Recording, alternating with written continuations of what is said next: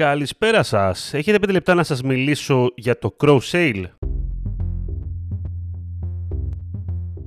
Είμαι ο Δημήτρης Ζαχαράκης και έχω 5 λεπτά, ίσως και λιγότερο, για να σας πω για το Crow Sale ή τη παράλληλη πώληση, τέλος πάντων. Πολλοί μπερδεύουν το Crow Sale με το Upsale.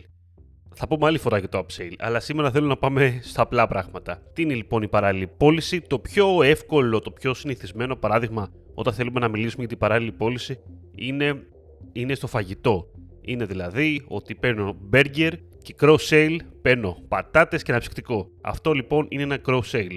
Αντίστοιχα, όταν αγοράζω ένα κινητό, ένα συνηθισμένο cross sale είναι να πάρω μια θήκη ακουστικά για αυτό το κινητό και ούτω καθεξής.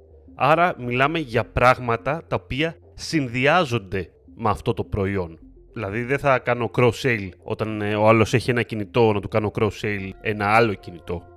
Δεν βγάζει νόημα αυτό. Δεν θα πάω να του ανεβάσω την αξία, εν πάση περιπτώσει. Δηλαδή δεν θα πάω να του πω μη πάρεις αυτό, πάρε εκείνο. Όχι, το cross-sale πρακτικά έρχεται να επιβεβαιώσει μία ήδη υπάρχουσα αγορά και να μεγαλώσει την ποσότητα και την αξία προφανώς των πραγμάτων που θα αγοράσει κάποιος από το κατάστημα. Ένα πολύ συνηθισμένο cross sale το οποίο πάντα μου άρεσε, γιατί η αλήθεια είναι ότι εξυπηρετούσε κιόλας, είναι στα καταστήματα με συνήθως αθλητικά ή ρούχα ότι κοντά στα ταμεία πάντα υπήρχαν κάλτσες. Έτσι, κάτι πακέτα με 5 συν ένα κάλτσες δώρο, ας πούμε, ή εσόρουχα, ή καλτσάκια μικρά. Γενικότερα πράγματα σχετικά μικρής αξίας το οποίο άμα το βάλουμε κάτω, όταν βρίσκεσαι σε αυτό το σημείο είσαι ήδη στο ταμείο, είσαι ήδη αποφασισμένος ότι έχω έρθει για να αγοράσω αυτό το πράγμα, οπότε εκεί πέρα έρχεται να σου δώσει στο checkout πρακτικά, να σου δώσει μερικά έτσι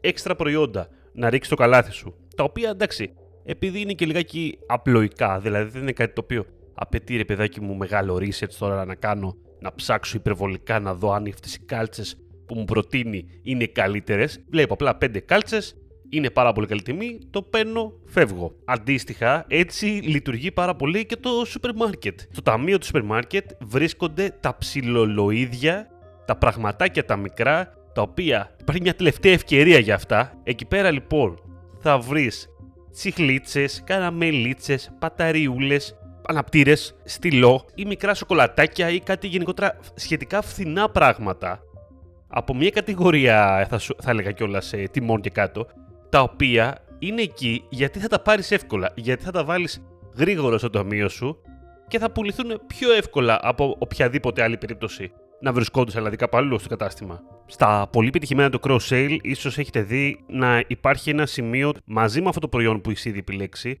ένα συνδυασμό προϊόντων, δηλαδή ότι αυτό το προϊόν, αυτά τα προϊόντα αγοράζονται μαζί. Οπότε έχει φτιάξει ένα bundle με λίγα λόγια προϊόντων, το οποίο είτε το προτείνει, είτε θα μπορούσαμε να πούμε ότι το έχει καταλάβει το κατάστημα. Οπότε φτιάχνει ένα σχετικό bundle μεταξύ αυτών των προϊόντων, το οποίο στο φτιάχνει λίγο πιο έτοιμο με την έννοια ότι σου λέει ότι όλα αυτά τα χρειάζεσαι.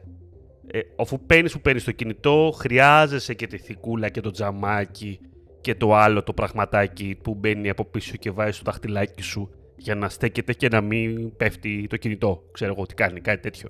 Αυτά για σήμερα. Τα λέμε την επόμενη φορά. Γράψτε μου στα σχόλια τι θέλετε να πούμε, ποιο είναι το θέμα για την επόμενη φορά. Τα λέμε.